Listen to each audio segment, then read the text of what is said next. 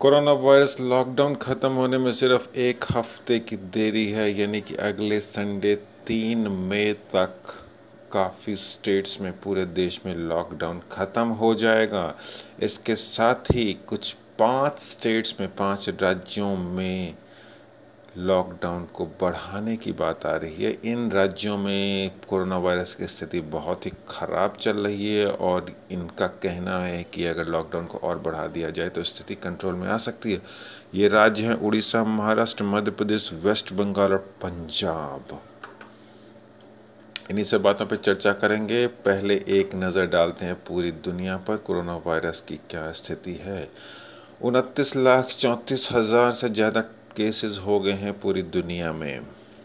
दो लाख से ज़्यादा डेथ्स हो चुकी हैं और आठ लाख चालीस हज़ार रिकवर हो चुके हैं। इंडिया पे अगर नज़र डालते हैं, पहले यूनाइटेड स्टेट्स अमेरिका की बात करते हैं, करीब दस लाख, यानी कि नौ लाख साठ हज़ार केसेस अकेले अमेरिका से हैं, जो कि बहुत ही सीरियस है। इंडिया पे अगर नज़र डालते हैं, यहाँ की स्थिति थोड़ी सी बेहतर मानी जा सकती है और कहा जा रहा है, अभी तक कहा जा रहा है कि इंडिया अभी तीसरे चरण में, यानी कि थर्ड स्टेज में नहीं पहुँचा है। यहाँ पे नंबर है छब्बीस हज़ार चार सौ छियानवे, करीब सत्ताईस हज़ार केसेस और टोटल डेथ्स हो चुकी हैं आठ सौ पच्चीस।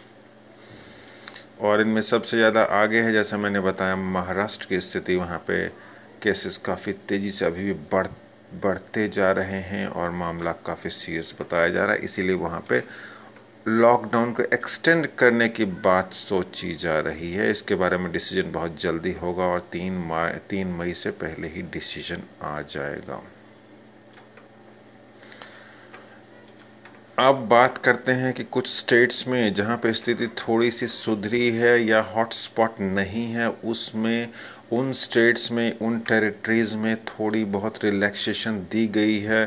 इकोनॉमिक एक्टिविटीज़ को देखते हुए, क्योंकि इकोनॉमिक लॉसेस तो हो रहे हैं और उसको जितनी जल्दी कवर किया जाए, उतना अच्छा है। इसीलिए जो हॉटस्पॉट नहीं है, जो रेड जोन में नहीं आते मतलब ग्रीन जोन में है, वहाँ पे उन दुकानों को, उन बिजनेसेस को, जो स्टैंड लोन बिजनेसेस या दुकानें हैं, यानी कि बहुत सारी दुकानें एक साथ नहीं अलग अलग हैं दूर दूर दुकानें हैं, उन दुकानों को छूट दी जा रही है, जिससे कि वो बिज़नेस एक्टिविटीज़ अपना, जो उनका बिज़नेस है, जो दुकान है, वो शुरू हो सके।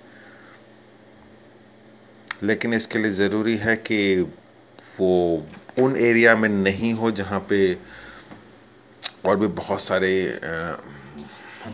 शॉप्स हों। अलग अलग अलग अगर हैं तो हो सकता है। 25 अप्रैल यानी कल से ये सारी रिलैक्सेशन थोड़ी शुरू हो गई हैं और कहा जाता है कि इससे धीरे धीरे जो इकोनॉमिक एक्टिविटीज़ जो बंद हो चुकी हैं फिर से पिकअप पकड़ लेंगी और दोबारा नॉर्मल होने में आसानी रहेगी। ऐसा बताया जा रहा है। और लॉकडाउन को बहुत ज़्यादा बढ़ाने से भी कोई फ़ायदा अभी नहीं दिख रहा है, क्योंकि इकोनॉमिक लॉसेस हम एक लिमिट से ज़्यादा नहीं झेल सकते।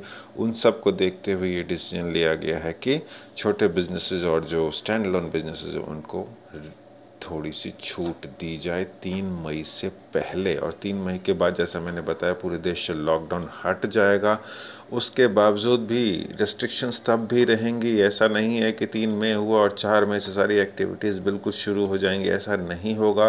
रेस्ट्रिक्शंस तब भी रहेंगी। सोशल डिस्टेंसिंग हमें तब भी मेंटेन करनी होगी जब तक कि कोरोना वायरस का कोई वैक्सीन या इलाज ना निकल आए। इसीलिए उसके बाद, तीन मई के बाद लॉकडाउन ख़त्म होने के बाद हमारे लिए एक नॉर्मल लिविंग जो होगा, एक न्यू नॉर्मल होगा। हम जो कोरोना प्री कोरोना वायरस या पोस्ट कोरोना वायरस उसे कह सकते हैं। पोस्ट कोरोना जो लाइफ स्टाइल रहेगी, वो डिफरेंट रहेगी प्री कोरोना से।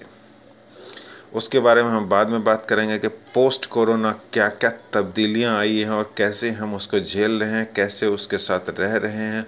इसमें कुछ अच्छी बातें भी होंगी और कुछ थोड़ी मुश्किलें भी होंगी। अच्छी बात है तो सिंपल है कि हम डिस्टेंस मेंटेन करेंगे, जो क्लीनलीनेस की हमें आदत पड़ी है पिछले एक महीने लॉकडाउन के दौरान बार बार हाथ धोना, एक डिस्टेंस मेंटेन करना और दूरी बनाए रखना, कोरोना वायरस से बचने के लिए ये सब बातें रहेंगी तो हमें आगे भी हमारे स्वास्थ्य के लिए या कोरोना वायरस को रोकने के लिए काम आएँगी। अभी के लिए इतना ही। और मैं बहुत जल्दी ही आऊँगा, फिर कुछ नए अपडेट्स के लिए। Thank you for listening to this podcast will meet soon thank you